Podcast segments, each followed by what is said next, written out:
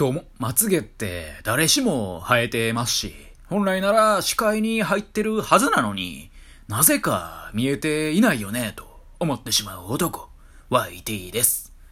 つまりですよ、人間ってのはどうしてもね、遠くにあるものを求めようとする。遠くにあるものを見ようとすると、そういう生き物なわけですよ。ただね、本当に大切なものはね、見過ごしてるだけで、すぐ近くにあったりもするわけで、近すぎるがゆえに見えてないと、そういうことですよ。まあ、まつげはね、別に大切でも何でもないですけどね。で、今回の話の例だと、まつげがね、よほど大切なんだな、みたいな、そんな話にね、なってまいりますよね。まあね、まつげ、もりもり、つけまつけるで、いきましょうか。はい。今日はですね、大盛り無料という駆け引きっていう、そういうタイトルでお話ししていこうかなと思います。突然なんですけど、飲食店に行った際に大盛りにしたことはありますか？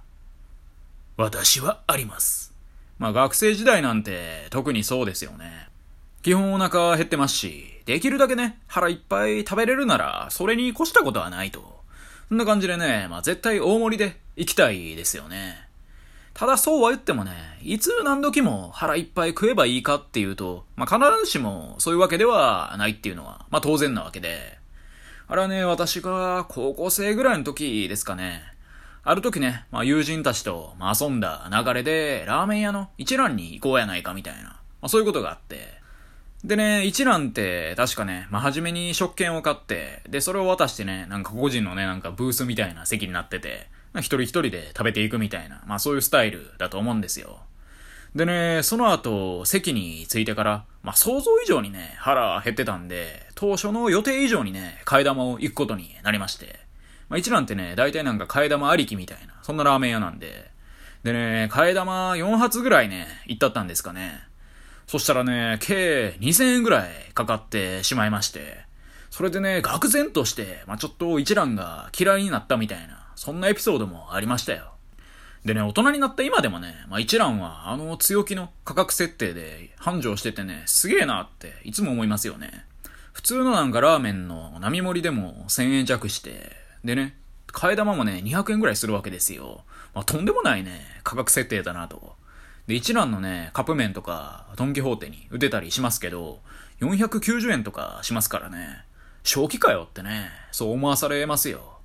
まあ、こんな感じでね、まあ、お腹いっぱいね、食いたいと思っても、苦しいね、お財布事情が、まあ、時にはあるわけで、まあ、むしろね、外でお腹いっぱい食べたいやつほど、まあ、お財布がスカスカっていうことはね、往々にしてね、あるんですよね。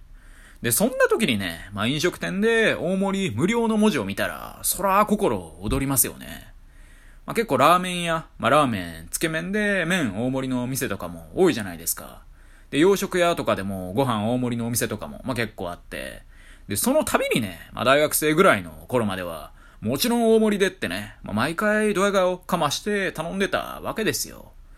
ただね、まあ大学卒業して、まあ社会人になってね、まあある時から思うわけですよ。いつまでも大盛り無料やからといって、即座に大盛りでっていうことが、まあ正しい大人としての姿なのかと。まあ、もちろんお腹減ってるよと。まあ、日本のね、飯屋のレベル、とんでもなく高いじゃないですか。それでね、大盛り無料だなんてね、言われた日には、そらね、全部素直に受け入れたくなるよと。即座にもちろん大盛りでって言いたくなるよと。まあ、ニンニク入れますかって聞かれてね、人と会う予定がある時でもね、入れちゃおうかしらって悩んでまうのに、まあ、単にね、食べる量が増えるってだけの、その大盛り提案、断れるのか、俺よと。で、そんな時にね、まあ、ここ最近は考えるわけですよ。この店主のおっさんはどのタイプのおっさんなんやと。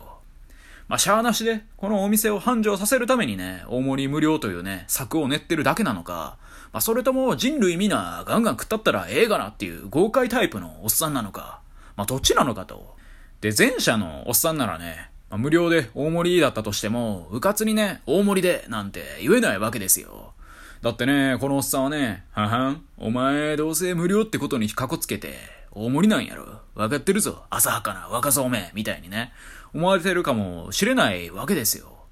となると、その大盛り提案は断るべきなのかと。いやでも、後者のパターンのおっさんかもしれんと。